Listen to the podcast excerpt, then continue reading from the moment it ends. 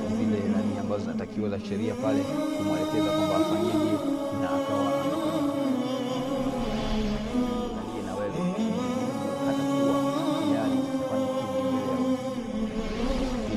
Ndugu yangu katika imani, jaribu kutafakari,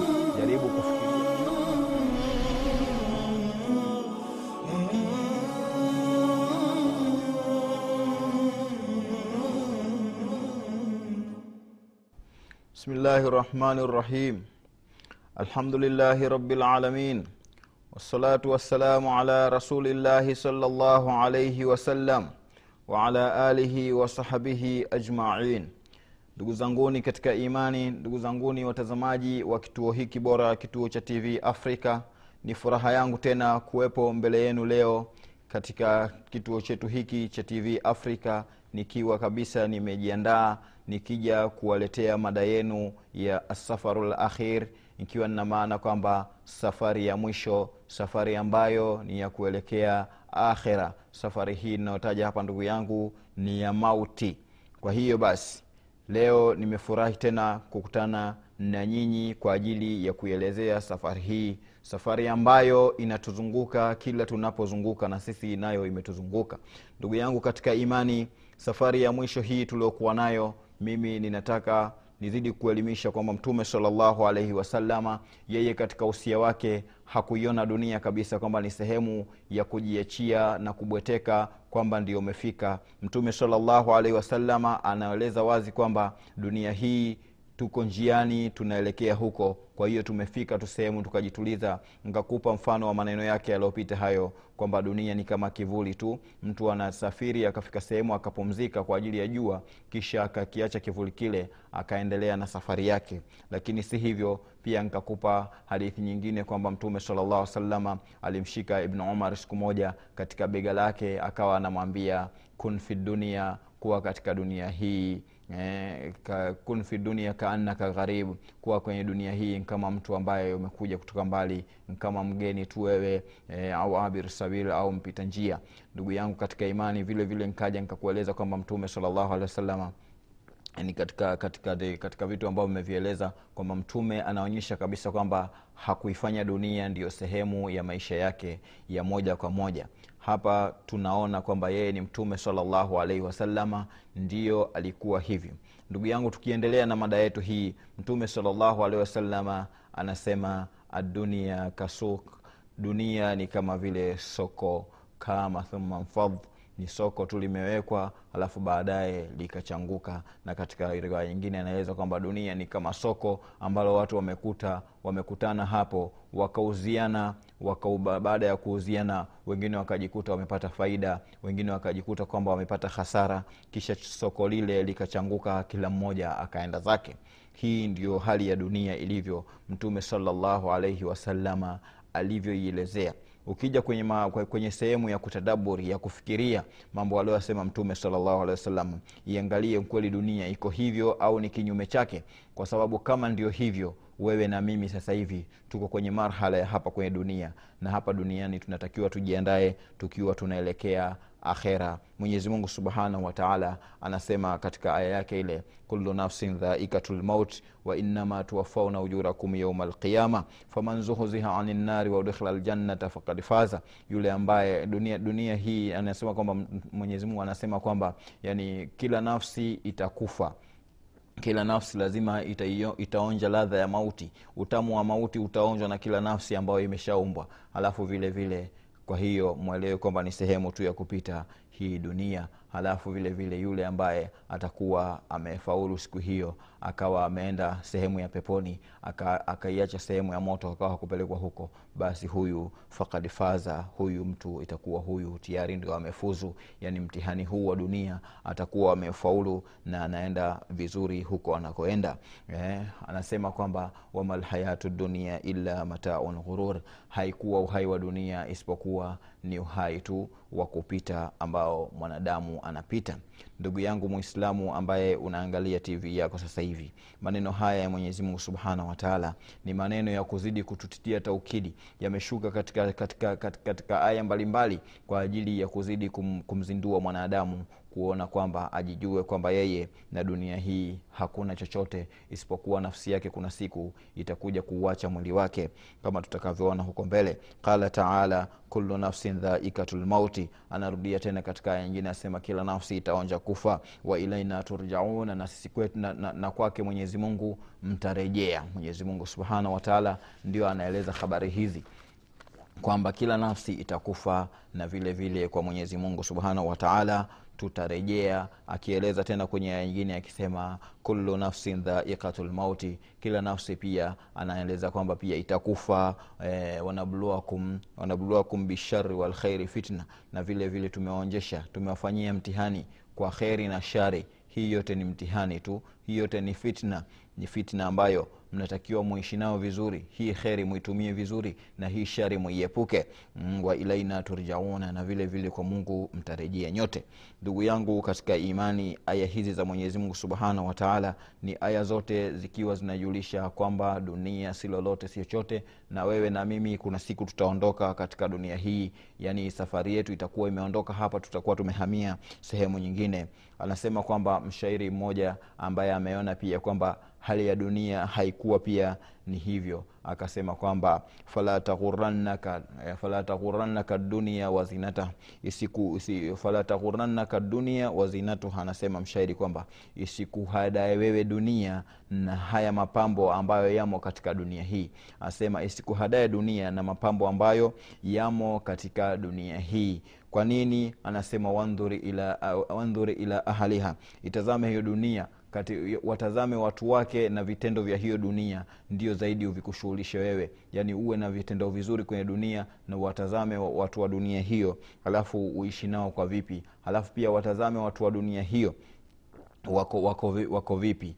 Ndugu yangu huyu anaona kabisa kwamba dunia isikuchanganye wewe isikubabaishe. Alafu anaendelea sema wandhuri ila man ila man hawa dunia angalia yule ambaye ameifanya dunia kwamba ndio kipenzi chake.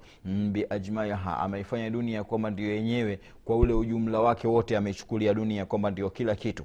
Anasema kwamba mshairi kwamba itizame hiyo dunia usikuhadaye na mapambo yake. Lakini pia tazama wale ambao wameifanya dunia kwamba ndio kila kitu watazame anauliza kwamba hali raha je hao watu wameondoka minha kwenye hiyo dunia? Mm, bighairi lhunuti walkafan hao wameondoka kwenye dunia hiyo pasi na sanda? Anauliza hawa watu wameondoka kwenye dunia hiyo pasi na sanda? Jibu unalo wewe ndugu yangu mtazamaji ndugu yangu mwislamu huyu bwana anasema je hao wote walioipenda dunia wameondoka kwenye dunia hii bali hawana sanda? Wameondoka bila sanda hiyo ni juu yako wewe kulifikiria hilo na kuangalia kwamba je alichokisema bwana ni kweli? Walo dunia hii kwa kuipenda wameondokaje? Wewe unajua zaidi ndugu yangu mtazamaji. Anasema tena mwenyezi mungu subhanahu wataala kumwambia mtume wetu salllahu alaihi wasalama hii tu anazidi kum, kum, kum, kumweka sawa mtume vile vile kwamba afahamu au anatuweka sawa sisi ambao tumebaki kwamba hakuna maisha tena hapa duniani kwamba wote lazima tutaondoka. Ndugu yangu siku zote mawaidha ya mauti watu yanawachukia. Mtu ukimtajia mauti basi anaona vibaya. Lakini ukweli wa mambo ni kwamba mauti yako mbele yako. Taimu yote hiyo tv unayoangalia mungu akishakuwa amepanga ajali basi ataleta shoti ya umeme sasa hivi utapotea. Akitaka kitu chochote kile ambacho kwa sababu vitu vyote mwenyezi anavimiliki yeye anaweza tu kukufanyia sababu yote ikawa tayari ndio sababu ya wewe kuondoka katika dunia hii. Kwa hiyo anamwambia anam, anam mtume salllah salama na kutukumbusha sisi pia anasema kwamba wama jaalna libasharin min qablik. Anamwambia kwamba sikujalia yani katika katika wama jaalna min basharin wama jaalna libasharin min qablika. Sikujalia kwa kiumbe chochote yani min qablika kabla yako e muhammadi alkhulda. Sikujalia kabisa kiumbe kukaa milele yani yani kabla ya wewe muhammadi sikujalia kiumbe yote kukaa milele kwamba awe milele ako duniani tu yani yeye hata kufa ndiyo mafhumu ya hii aya anayoisema mwenyezi mungu subhanahu wataala hapa. Katika hivyo akasema faimita ukifa wewe muhammadi afahumu lkhalidun je wao watabaki? Mtume salllah salama mwenyezi mungu subhanahu wataala anamwambia mtume kwamba sikujalia katika dunia sikujalia katika dunia wewe kiumbe chochote min qablika kabla wewe muhammadi alkhulda sikujalia kuwepo milele. Afa imita ya muhammadi ukifa wewe muhammadi afahumu lbaqun afahumu lkhalidun je hao watakuwa wao? Ni wenye kubaki kwenye dunia hiyo watakaa milele wao? Jibu ni kwamba haiwezekani. Kama yeye ashasema hivyo ni kwamba haiwezekani hilo ni suali tu alikuwa anazidi ana, ana, ana, ana, ana kutuweka kutuweka sawa sisi ambao tumo katika dunia hii. Mwenyezi mungu subhanahu wataala anasema eh, kullu man alaiha fan kila ambacho kimo katika dunia hii basi ni chenye kuondoka. Kila ambacho kimo katika dunia hii ni chenye kuondoka. Wayabqa wajhu rabbika zuljalali walikrami utabaki tu yule mwenyezi mungu subhanahu wataala yeye ndio atakuwepo. Yeye ndio ambaye atakuwa amebaki kwenye dunia hii. Lakini wewe na mimi itakuwa hatupo kabisa kwenye dunia hii. Tutakuja ondoka wakati ule ukifika ndugu yangu katika imani jaribu kutafakad jaribu kufikiria kabisa aya hizi za mwenyezi mungu subhanahu wataala zimekuja kwa mtiririko mtiririko ambao wote ni kwa, ni kwa ajili ya kukuweka wewe sawa wewe muislamu ili uweze kukumbuka na uione dunia kwamba si chochote si lolote. Mwenyezi mungu subhanahu wataala anasema wattaquu yauman turjauna fihi ila llah icheni siku iogopeni siku ambayo nyinyi mtarudi kwa mwenyezi mungu siku ambayo nyinyi mtapelekwa kwa mwenyezi mungu. Asema innahu lyauma innahu lyauma lmashhud hakika hiyo ni siku ya ushahidi ni siku ambayo hiyo kila kiungo kitaeleza siku hiyo kila kitu kitajiweka kita, sawa kila kitu kitakuwa kiko hadhiri kitakuwa mbele yako kikieleza vile kilichokuwa. Kwa hiyo itakuwa ni siku ambayo ni siku ya ushahidi. Na vile vile akasema waliqau vile vile ni siku ambao ni ya kukutana mola, na mola wako na vile vile waliqau lmauudi na vile vile utakuta yale ambayo ulikuwa tayari ushawekewa usha, usha mauidi ushahidiwa kabla ya hapo. Kwa hiyo iogopeni siku hii ni siku ngumu sana ambayo mwanadamu hatakuwa na sehemu ya kukimbilia hata chembe moja kujitoa katika mtego huu. Mwenyezi mungu subhanahu wataala anaendelea zaidi na zaidi kutupa mifano katika aya hizi si kwa jingine ndugu yangu mwislamu sio kwamba mwenyezi mungu ha, ha, hakutosheka kutuambia bali anarudia kwa sababu wanadamu tuko na kawaida hiyo sisi ya kujisahau. Kwa hiyo akaona kwamba yeye kama mwenyezi mungu ni juu yake kutuweka sawa zaidi na zaidi. Eh, kwa hiyo wewe mwislamu wewe unaangalia na mimi ambao unaniangalia sasa hivi wote inatakiwa tujiandae na safari hii ambayo safari hii tumeshaambiwa kwamba si lolote, ni, ni, ni safari tu tunapita. Mshairi mmoja pia ambaye kidogo naye alikuwa anaangalia dunia hii akasema kwamba kullu bnu untha kila mtoto ambaye amezaliwa na mwanamke kullu bnu untha wa intwalat salamatuhu kila ambacho kimezaliwa hata kama kitakaa siku moja hata kama kitakaa milele hata kama usalama wake utakuwaje yauman siku moja tu ala alati lhadba kitakuwa kimeondoka kimebebwa kwenye jeneza. Anasema kullu bnu untha kila ambaye amezaliwa na mwanamke wa intwalat salamatuhu ijaporefuka sana usalama wake uhai wake ujapokuwa mrefu walakin yauman, min, yauman siku katika miongoni mwa siku ala alati lhadbaa atakuja amebebwa kwenye jeneza na yeye. Atakuwa yuko ndani ya jeneza huyu ni mshairi anaeleza kwamba mwana ambaye amezaliwa yoyote kuna siku atakuja ondoka atabebwa kwenye jeneza.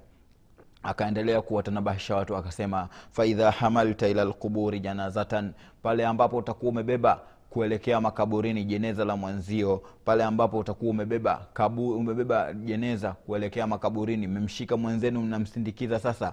Wewe unaenda naye anakuambia mshairi vile wakati umembeba yule unampeleka kaburini anakuambia kwamba falam biannaka badaha mahamul. Fahamu ya kwamba baada ya jeneza hilo wewe tena utakuwa wewe ndio ambaye umebebwa siku hiyo hiyo ufahamu kwamba wewe siku hiyo itakuwa ni ya kwako. Yaani kuna siku ambayo inakuja wewe nawe utakuwa umebebwa kwenye jeneza hilo hilo. Ndo akasema faalamu annaka baadaha mahamul fahamu ya kwamba baada ya, ba, baada ya, hilo jeneza hilo kuna siku wewe ndio watu wanakuzungumzia habari zako na wewe umenyooka kwenye dude hilo. Ndugu yangu katika imani fahamu ya kwamba mauti mauti mauti yapo yapo yapo yapo. Lakini bila hivyo ni kufahamishe tu kwamba mauti yako wapi. Mauti hiyo ni kitu ambacho kipo na kuwepo kwake ni kwamba mtu anakata mawasiliano. Huku mauti kwanza yamegawanyika sehemu mbili. Kuna mauti ambayo ni nini? Ma- mauti kuna mauti ambayo yanatokea usingizini na vile vile kuna mauti haya mengine halafu vile vile mauti ndio ambayo wanaita eh, qiyamatul kubra yani mauti ni kiama kidogo. Sughra ni mauti. Ukisikia jina hilo la qiyamatul sughra ina maana ni mauti. Lakini nikasema kwamba mauti ni yapi? Mauti huwa ni intiha kula sheiin ni kule kwamba kumeisha kila kitu. Sasa intihau lajal kumeisha ule muda wako wa kukaa katika dunia hii kumeisha kabisa hapo unatakiwa uondoke na uende akhera. Kwa hiyo hii ndio mauti yanayofahamika kwamba unakata mawasiliano yaliyoko duniani huku tayari unakwenda kuishi maisha ya barazakh unaenda kuishi huko. Ndugu yangu katika imani nikakujulisha pia kwamba maiti yana, ma- mauti yanatokea mbili yana, yanakuja na ya- yako namna mbili. Yaani mauti kuna ile nini tunasema kwamba ni nimesema kwamba kiama kidogo lakini mauti pia yamegawanyika mara mbili yani yako mara mbili mauti. Kwa hiyo unawezekana ukawa mauti yale ya kwanza ukawa umeyakosa lakini ya pili ukawemo kwa hiyo basi ibn abbas katika kutafsiri mambo haya ya mauti akasema kwamba e, akase, akasema kwamba mauti yakbidhuha kabdhataini yani kwamba roho inashikwa mara mbili. Ina kwanza kabdhatu naumi yani kushikwa pale inapokuwa usingizini. Mtu anapokuwa yuko usingizini roho pale inakamatwa na inakuwa haipo tena kwenye mwili wa mwanadamu. Yaani mtu wakati unalala inakuwa hile ni sehemu mojawapo sehemu ya mauti kwa hiyo anasema kwamba ibn abasi anatafsiri kwamba mauti na wafasiri wengi wanatafsiri hivyo kwamba mauti yako mara mbili. Kwanza inakuja wakati wa kulala kabdhatu naumi halafu vile vile wa lmauti na vile vile kuna kule kushikwa wakati sasa ule wenyewe wa kufa. Sasa basi kama ni hivyo ni vipi mtu anakufa kwenye usingizi? Ndio maana wewe mtu anakuja unaibiwa na kila kitu hapo tayari roho ilikuwa haipo imeshaenda zamani haipo. Kwa sababu pia hapo mtume nani mwenyezi mungu subhanahu wataala ndio akathibitisha akasema allahu yatawafa lanfusa mwenyezi mungu anaziua nafsi hina mautiha wakati nafsi yenyewe inapofikia wakati wake wa kufa. Anaziua nafsi pale mauti yanapokuwa nafsi yenyewe imeshafikiwa na wakati wa nini? Wa kufa. Halafu walati lam tamut fi manamiha. Na zile nafsi ambazo hazikufa zikiwa usingizini. Yani mwenyezi mungu hapa anaonyesha kwamba kweli mtu ana nafsi zake nafsi inaenda mara mbili. Inaweza kuchukuliwa wakati wa mauti yani wakati ule wa kulala halafu inaweza kuchukuliwa pia wakati wakati wewe uko uko uko, uko, uko nani uko mzima tu hivi basi ukachukuliwa ile ikaenda moja kwa moja. Halafu anasema mwenyezi mungu kwamba wayumsiku ladhi wayumsiku ladhi kadha alaiha lmauti vile vile mwenyezi mungu wakati wa kulala mtu akishalala basi nafsi inaondoka. Kwa hiyo mwenyezi mungu anaweza kuizuia ile ambayo muda wake wa kufa umefika. Ikawa ndio tayari hutaamka usingizini. Ndio moja kwa moja watu wanasema amefia usingizini. Watu wanaanza kulia fulani kafa kafa usingizini. Lakini ndio hiyo hali halisi ilivyo. Halafu anasema wayursilu lukhra ila ajali musamma. Na vile vile ile nafsi nyingine itarudishwa kwenye kiwiliwili cha mwanadamu halafu mpaka ule muda wake wa kufa utakapofika. Ndugu yangu kukuweka sawa katika aya hii ni kwamba mwenyezi mungu anasema mwanadamu huwa akilala ni kwamba amekufa. Yaani roho mwenyezi mungu anazichukua wakati mtu akifa. Ndio mafuhumu wa aya hii. Halafu akasema kwamba huyo mwenyezi mungu baada ya hapo ile ile nafsi ambayo tayari mauti ndio imeshafika yani haikupangwa tena kuishi duniani hapa basi hiyo inaenda moja kwa moja na nyinyi mkaanza kusema amefia usingizini kama hivyo. Lakini vile vile hapo anairudisha nafsi nyingine ambayo bado muda wake haujafika. Ndio pale akiingia fulani mara umeondoa shuka umemwangalia ah, fulani vipi bwana?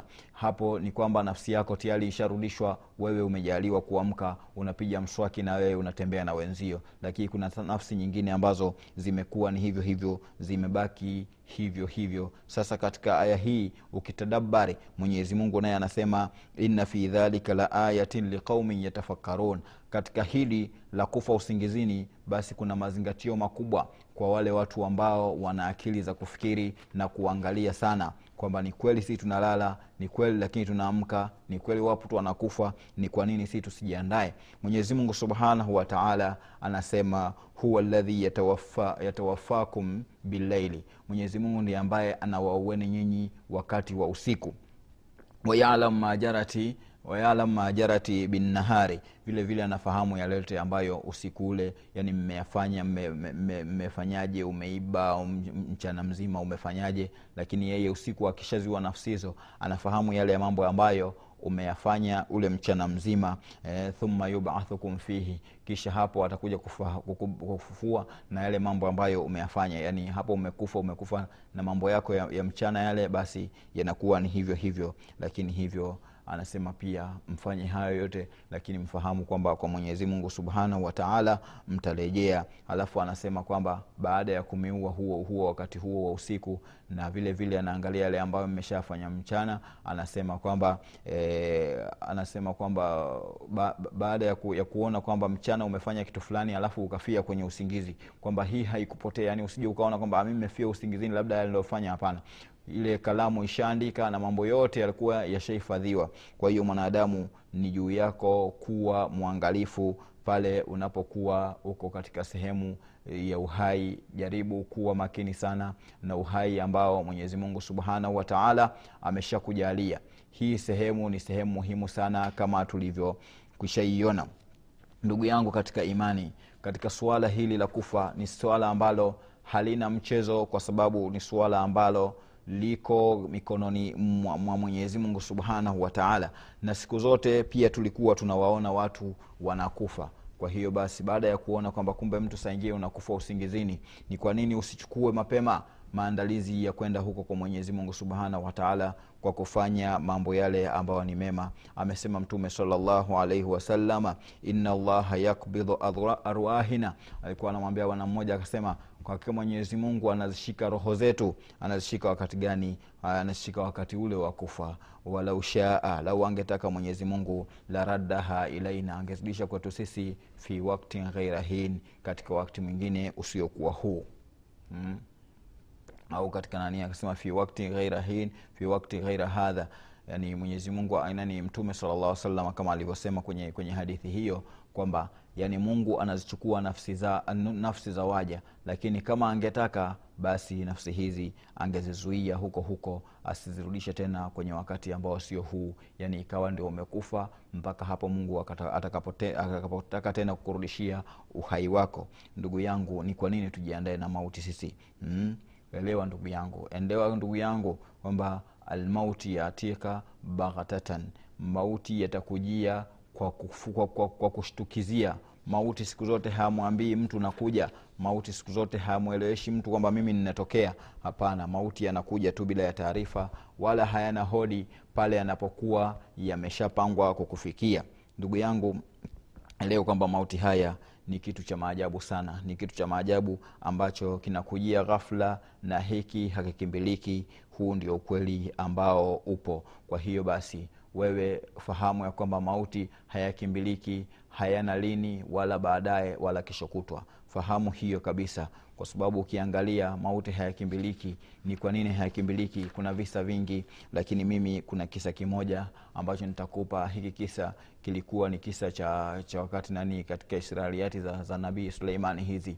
Kulikuwa na bwana mmoja kwenye ufalme wa bwana wananii wa, wa, wa mtume suleimani e, mfalme suleimani ambaye ni mtume.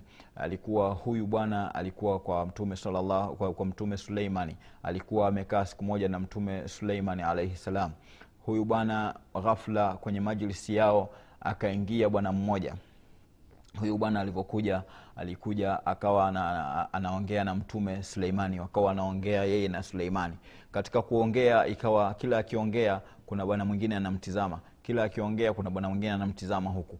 Basi ikawa ikawa alivyotizama huku na huku basi baada ya hapo hakurudi tena huku. Ikawa kila akiongea sasa anatizama huku tu kwa sababu aliona yule mtu ambaye alikuwa anamwangalia. Kwa hiyo akawa hali yake pale mazungumzo yote kila akiondoka macho yake yanapepesa yakiwa yanamwangalia yule bwana.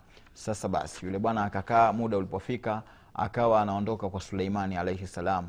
Akaaga kwamba bwana suleimani haya mi nenda zangu alipoaga kwamba naenda zangu ikabidi huyu bwana ambaye aliangaliwa sana huku yeye kikawa kimempata kwenye roho yake kwamba ni kwa sababu gani huyu bwana alikuwa ananiangalia sana.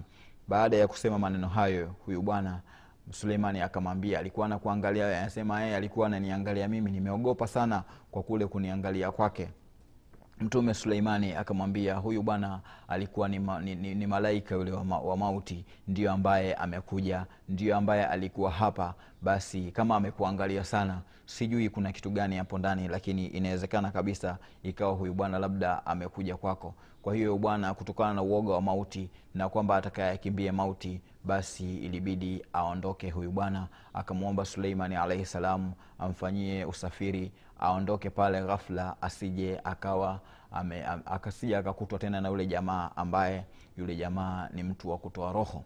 Huyu bwana katika ufalume wa nabii suleimani alikuwepo huyu jamaa huyu. Sasa mtume, mtume suleimani akawa ana muujiza wa, wa, wa, wa upepo na nini basi akamfanyia miujiza ya bwana akaondoka pale ghafla akaenda zake mbali akaenda mbali huko alikoenda huko hapo huko alikofikizia baada ya kufika huko basi muda wake wa kufa ukafika yule bwana naye akawa amefika kule kule alikoenda yeye.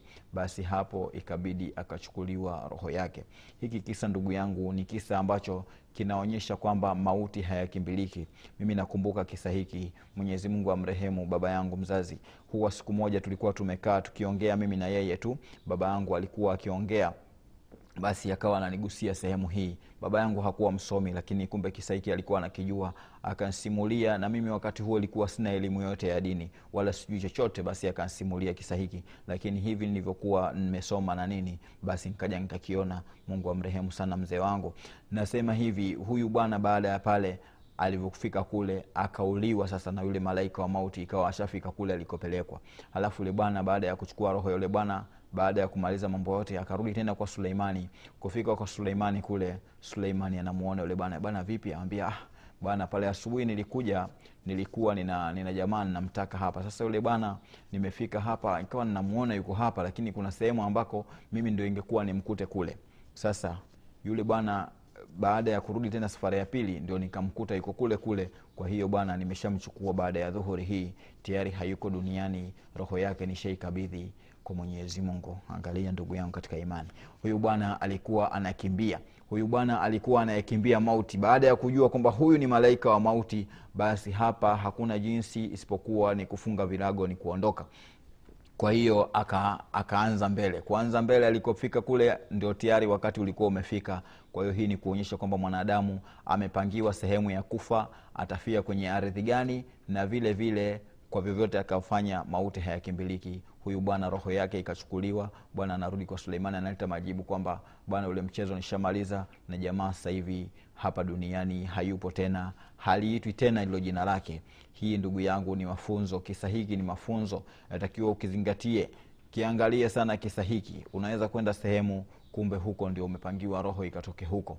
Ndugu yangu tutawekana wazi zaidi katika wakati mwingine unaokuja ili tu kuzidi kuwekana sawa zaidi katika safari hii ya mwisho. Naomba sana ndugu yangu hapa tu kipindi kitakachokuja tutaelezea zaidi mtu anakuwa vipi ambaye atakufa anakufa namna gani akitolewa roho ambaye ni mtu mzuri na mtu ambaye ni mbaya. Kwa hiyo kwa leo nasema tuishie hapa.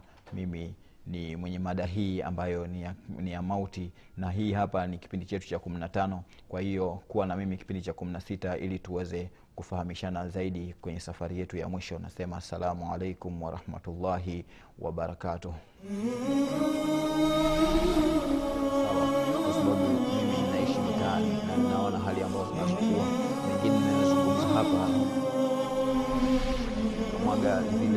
ambazo zinatakiwa za sheria pale kumwelekeza kwamba afanyeje na akawa